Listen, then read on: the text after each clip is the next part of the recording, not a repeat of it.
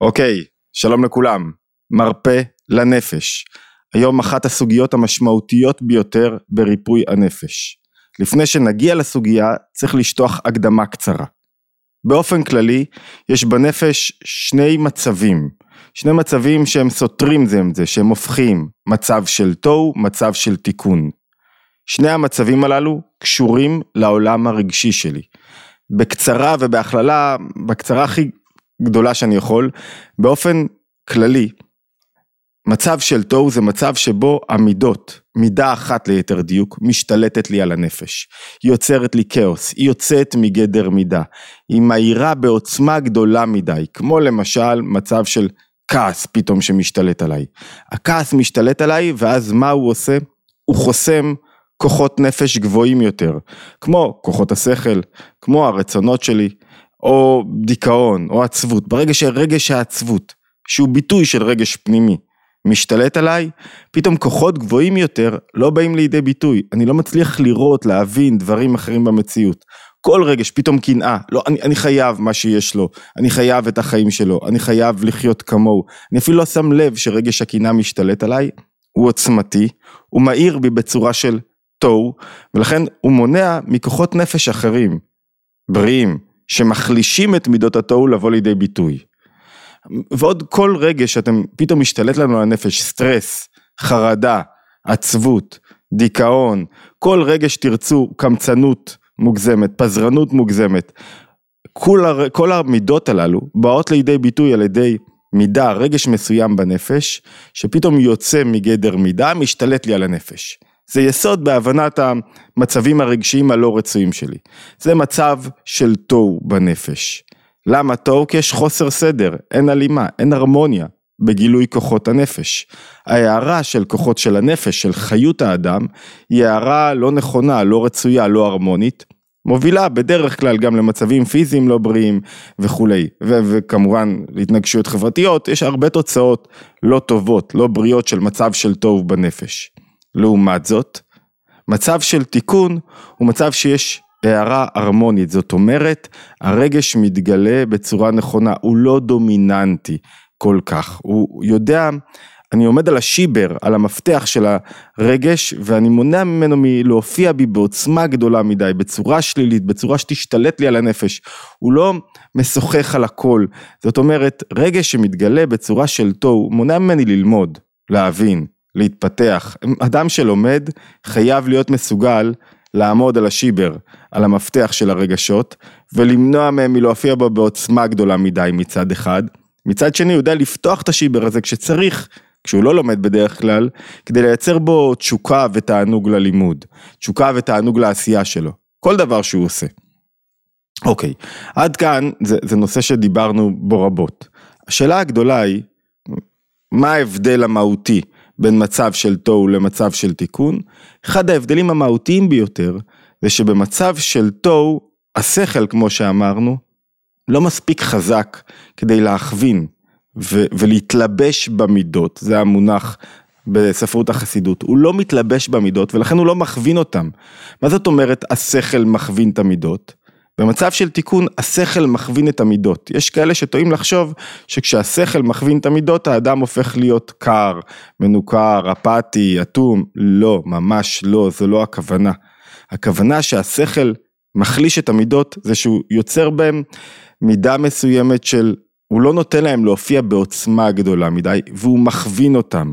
הוא מכווין אותם, הוא יוצר בהם, הוא מוליד אותם, לא במובן של הוא מקיים אותם, הוא מכווין אותם. הוא אומר להם, רגע, זה דבר שטוב לך, כדאי לך למשוך לכיוון הזה. הוא מכווין ומצמצם, יוצר גבולות למידות, כך שיתגלו בצורה נכונה. זאת אומרת, הוא מלמד אותך איך להתרגש בתוך הבית שלך, איך להתרגש בתוך מבנה החיים שלך.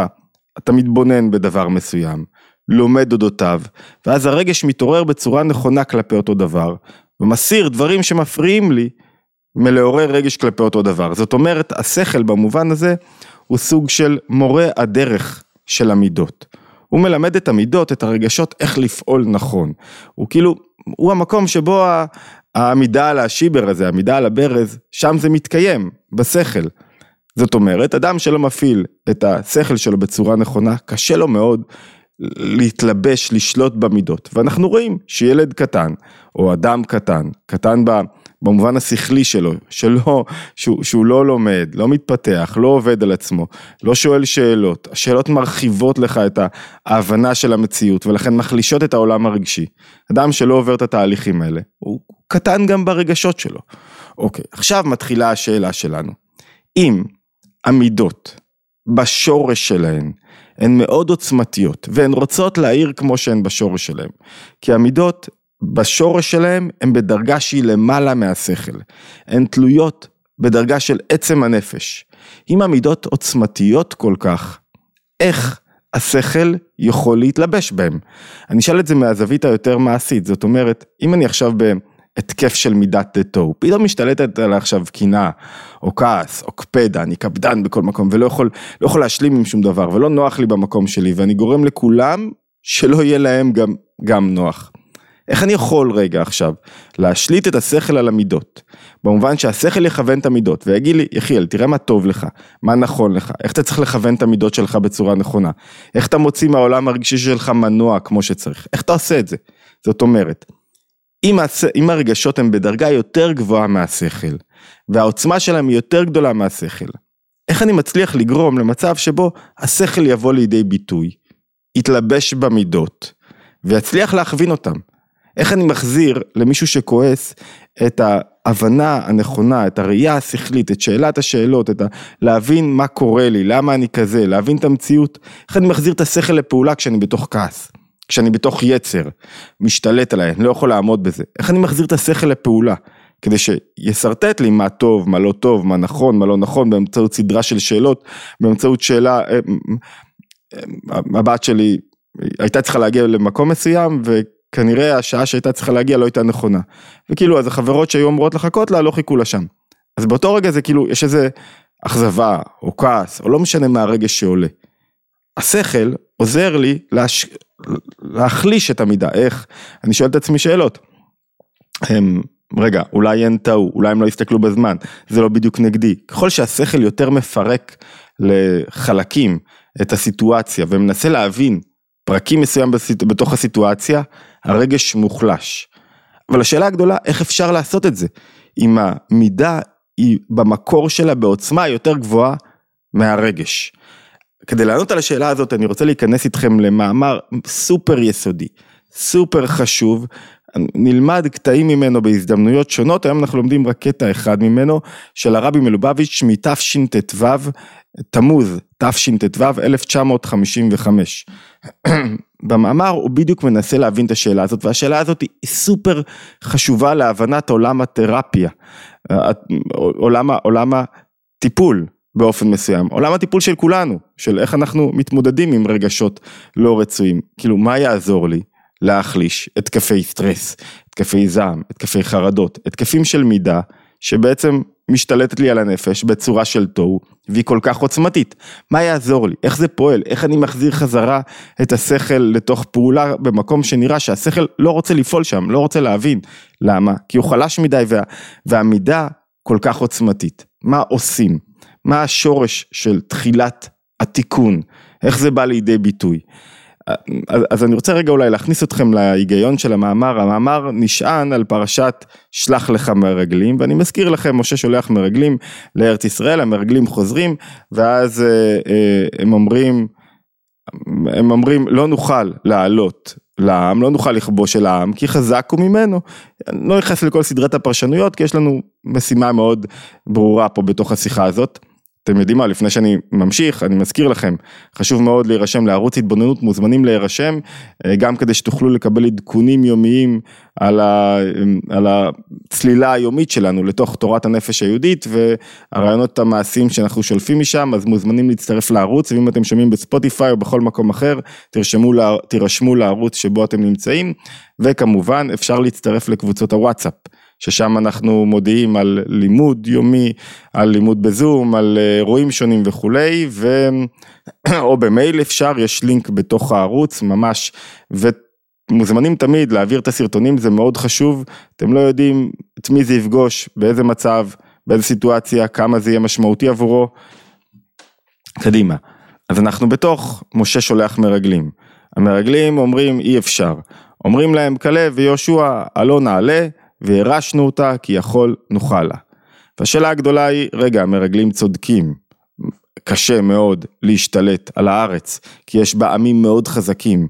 מה הכוונה בפנימיות? הכוונה בפנימיות בארץ זו ארץ זין העממין, זין ספירות של תוהו. זאת אומרת, הארץ, ההר, המקום שקשה לכבוש, זה המקום שבו יש לי רגשות של תוהו, שקשה להחליש אותם. חזק הוא ממני, וכשמישהו חווה חוויית רגש עוצמתי בתוך המציאות שלו, הוא יודע עד כמה זה קשה עכשיו להחליש את הרגש הזה, כמה דיכאון קשה, כל כך קשה, בדרגות השונות שלו, כל כך קשה להחזיר את עצמי למצב שבו אני שם את הדיכאון ב... לא כאיזה משהו דומיננטי ששולט לי בכל החיים ובכל זווית הראייה. כמה קשה להשתלט על כעס, כמה קשה להשתלט על סטרס. והם צובעים לי את כל החיים, נכון שכעס וסטרס וחרדה ועצבות וקנאה ושכחנות ועצלות ועצלנות, כל אלה, נכון שהם לא מהירים כל הזמן, אבל ברגע שהמידה מהירה בעוצמה, וואו, זה, זה יוצר בי שריטה לאורך זמן ארוך. ואז במאמר נאמר, אני, אני מזכיר שמי שירצה את המאמר ואת התקציר שלו נמצא, הוא נמצא באתר התבוננות מאוד מאוד מומלץ ללמוד אותו באריכות ובקפדנות, מאוד מומלץ ללמוד, אני מביא פה חלק קטן מסוים, בהמשך נביא עוד חלקים, הבאנו גם בעבר, אה, הוא מתבסס על מאמרים קודמים, אז מאוד כדאי. הטענה של המרגלים נכונה, העולם הרגשי שלי, עולם התוהו, הוא חזק, הוא עוצמתי, לך תתמודד עם עולם התוהו. למה הוא כזה? אמרנו קודם, כי במידות בעיקרון אין שינוי. לעומת המוחין, השכל, יש בהם שינוי. יש כמה, זה נושא רחב, אבל בעיקרון כולנו יכולים להרגיש שגם אדם שהוא שוטה וחסר דעת, המידות שלו בתוקפן, אתה מרגיש את העולם הרגשי שלך, אתה לא צריך להיות חכם כדי שהעולם הרגשי שלך יבער בך. לעומת זאת, שכל, הבנה, שאלת שאלות, מה אני, מי אני, למה אני, מה אני רוצה מהחיים שלי, דורש התבוננות, דורש לימוד, דורש גדילה מסוימת. ובמצבים שונים השכל מופיע באופן שונה, זאת אומרת אני משתנה מההבנה השכלית שלי. פעם הבנתי כך, היום אני אומר לא, טעיתי אז, היום אני מבין אחרת. זאת אומרת השכל, יש בו שינויים. השינויים שבשכל נובעים מכך שהשכל מחלק כל דבר לפרטים. כל דבר הוא מצליח להבין מהיבטים שונים, באמצעות כוח הבינה. כוח הבינה הוא בעצם מפרק את התובנה השכלית. פעם חשבתי שאני לא רוצה ללמוד דבר מסוים כי זה בזבוז זמן. היום אני יודע שאותו דבר שאני רוצה ללמוד הוא, הוא הדבר העיקרי בחיים שלי. פעם לא הבנתי למה אנשים מדברים עליי באופן כזה. היום אני מצליח להבין ואז אני יותר סלחן. ההבנה השכלית משתנה ויוצרת צמיחה, הגדלה, הקטנה וכולי. לעומת זאת המידות, יש בהם שינוי, אבל במהות שלהם הן לא משתנות. האדם, מי שחי כבר 40 שנה נשוי, הוא לא השתנה 40 שנה. זאת אומרת, כי המידות מהירות בנו בעוצמה, כמו בהתחלה, אלא מה? יש שינויים קלים. בעיקר במה זה נקרא, בשפת החסידות, השינוי הוא בציור המידה. מה זאת אומרת בציור המידה? באופן שבו המידה מתבטאת, באיזה עוצמה היא מתבטאת, ועד כמה היא מתבטאת בקו חיובי שלה או בקו שלילי שלה. למשל, אם האדם הוא קפדן, במקום להיות קפדן על בני הבית, אז הוא קפדן על יצירה נכונה, על השגת שלמות בעשייה שלו, על קידום העשייה שלו לרבדים יותר טובים. זה נושא רחב שצריך להעמיק בו, וה, וה, אבל הסייפה שלו, הנקודה המרכזית זה שהמידות הן השרשה בנפש, הן גילוי פשוט של עצם הנפש, של מקור החיות שלי, ולכן הם יכולים להעיר בעוצמה גדולה מדי, ואילו הרגשות, ואילו השכל משתנה. ככל שאני לומד יותר, אני מתפתח, השכל משתנה לאורך זמן, תובנות חדשות מפעמות בי. מבחינה שכלית, אני לא מה שהייתי בגיל 20 ושתיים. הלוואי והייתי יודע את אותם דברים, לא רק תובנות שמחוצה לי, תובנות שכליות משמעותיות שרכשתי ב-15 שנה האחרונות, ב-20 שנה מאז שאני לומד תורת הנפש היהודית, הלוואי שהיו לי בגיל 7, 8, 15, 20, זה היה מציל לי את החיים אז, או את זווית הראייה, מבחינה רגשית, אותו יחיאל.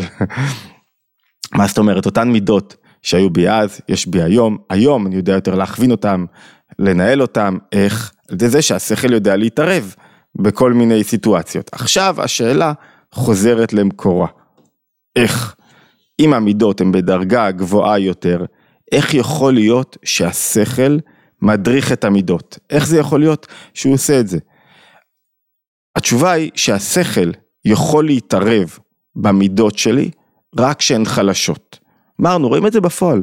כשאדם הוא בקריז, לא משנה מה הקריז, מה אופי המידה שהשתלטה עליו, כשהוא בקריז, הוא לא נתון לשליטת השכל, אי אפשר לדבר איתו, אי אפשר להסביר לו, תראה כמה החיים יפים, תראה את המציאות, אי אפשר להסביר לו את הדברים האלה, אי אפשר להוציא אותו עכשיו מתוך קטנות הקטנוניות שלו, ושהוא יורד לכל מיני פרטים קטנוניים, אי אפשר להסביר לו, כי, כי הוא לא רוצה להבין, כי זה לא עניין שכלי, זה עניין רגשי, כמו להגיד לילד אתה לא מבין, לא, עכשיו הרגש השתלט עליו, הוא לא מבין עכשיו, הוא, הוא יכול להבין בשכל. והשאלה הגדולה, וזו השאלה של השיחה, שאליה אנחנו מגיעים, שהיא מעניינת אותנו בתוך הווידאו הזה, מאיפה באה חלישות המידות? איך אני יכול להחליש את המידות כדי שהשכל יתלבש בהם?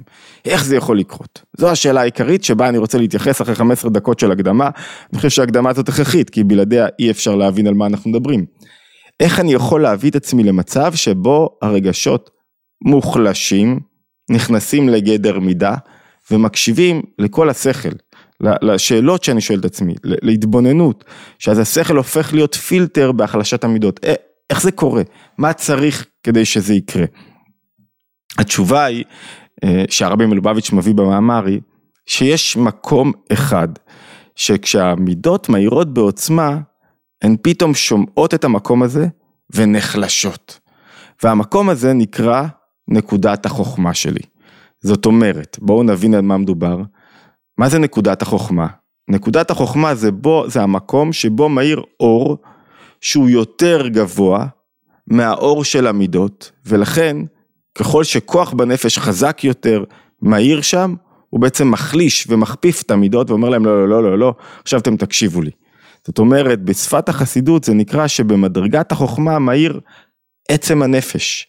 עצם הנפש בדרגה יותר גבוהה מזה של המידות.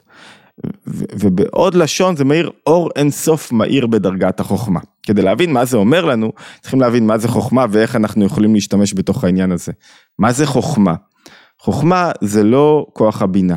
כוח הבינה זה כוח ההבנה של דבר, שאני מפרק אותו לפרטים, אני שואל מה הוא אומר לי, אני מנסה להבין אותו מהיבטים שונים. חוכמה זה לא. חוכמה זה מקום שבו אני כאילו לא יודע, ויש לי פתאום איזה הערה, זה נקרא ברק המבריק, איזה הברקה מסוימת, שאני אפילו לא יודע מאיפה היא באה לי, וכאילו זה איזה וואו, איזה פנס מאיר לי פתאום, משרטט לי את התמונה, התמונה עוד לא שלי, וכאילו הבריק לי איזה משהו חדש בחיים שלי.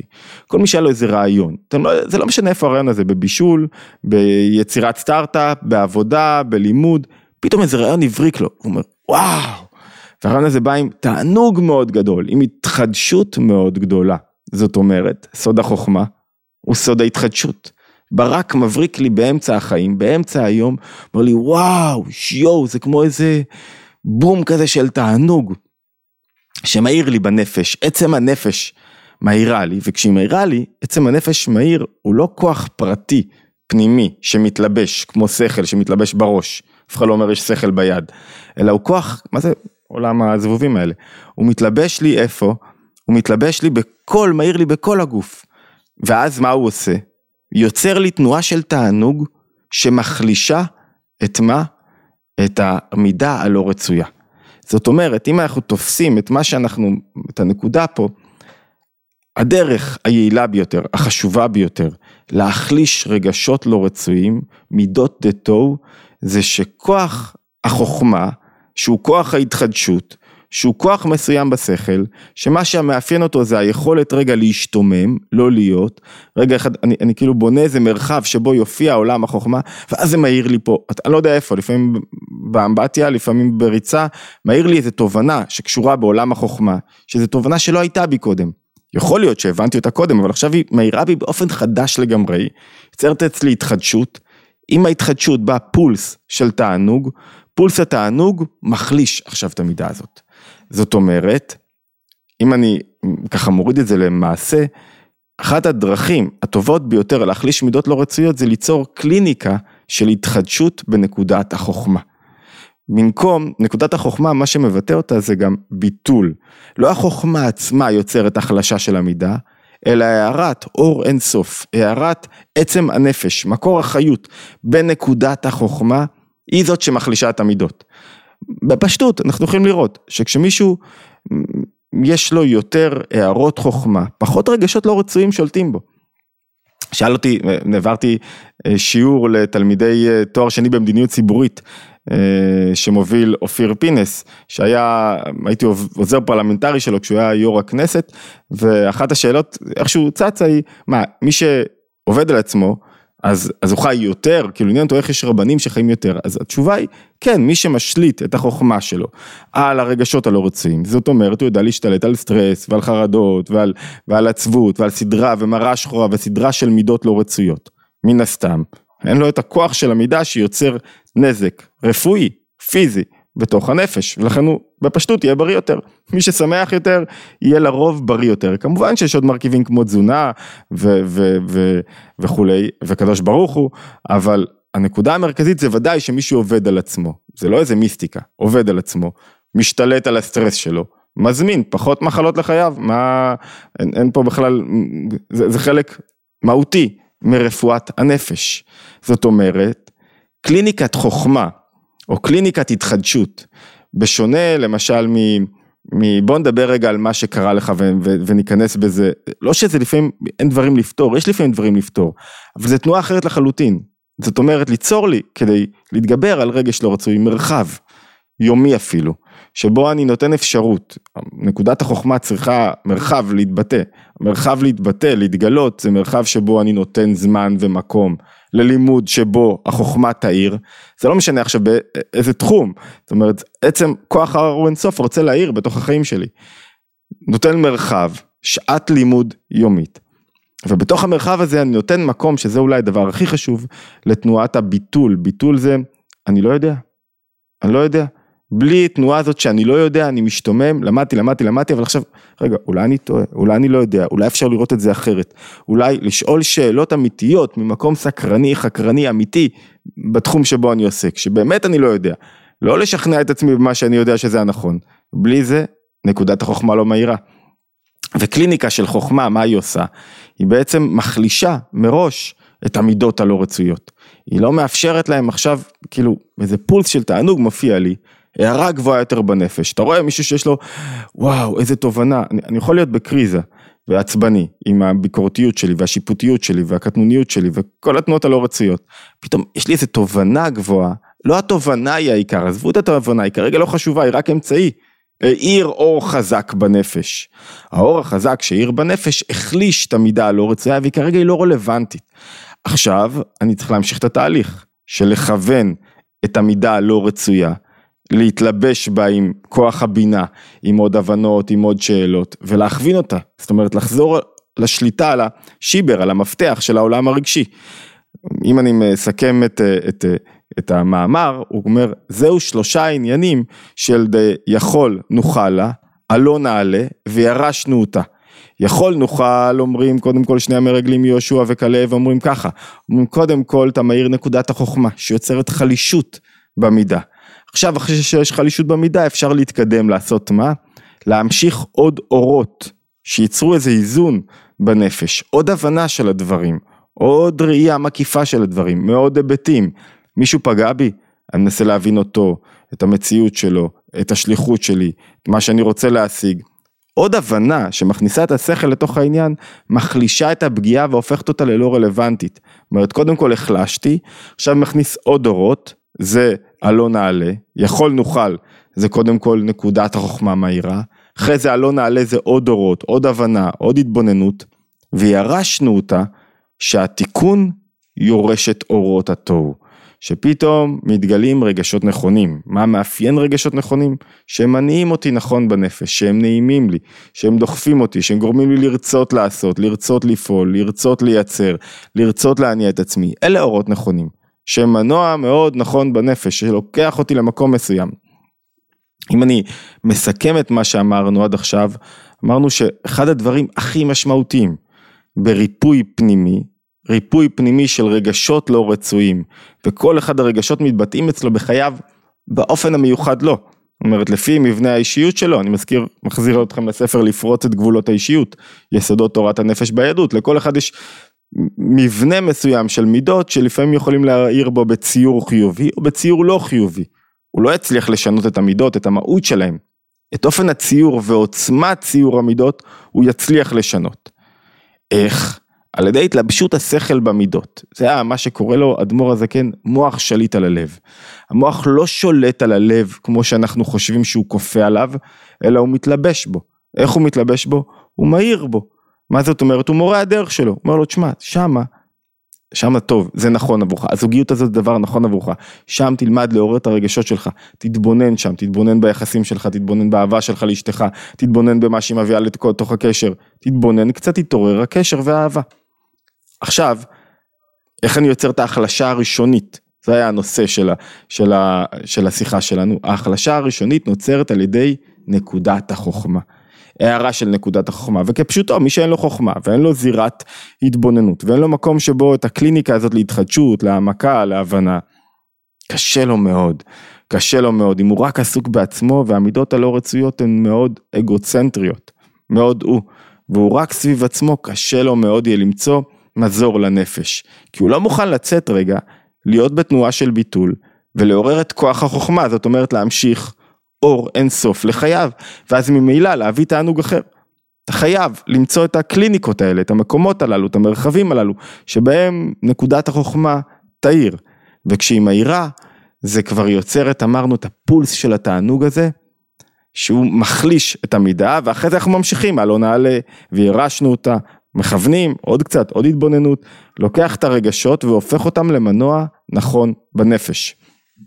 טוב, אנחנו נמשיך ללמוד היבטים שונים בתוך המאמר הזה, אני מזכיר לכולם התבוננות יומית, אנחנו מחר נעלה על חנוכה, בעזרת השם, מוזמנים להצטרף להתבוננות היומית, אה, צוללים לתורת הנפש היהודית ודולים רעיונות משמעותיים וכמובן להירשם לקבוצות הוואטסאפ, אנחנו בתוך קורס שנקרא מבוא למבנה הנפש, מאוד מומלץ, אה, אנחנו בשיעור השלישי לא יודע מתי אתם שומעים, אבל כדאי להצטרף למי שרוצה, הוא תמיד, הקורס גם נמצא באתר התבוננות ואפשר להאזין לו גם אם פספסתם שיעורים, להשתמע בהתבוננות היומית הבאה.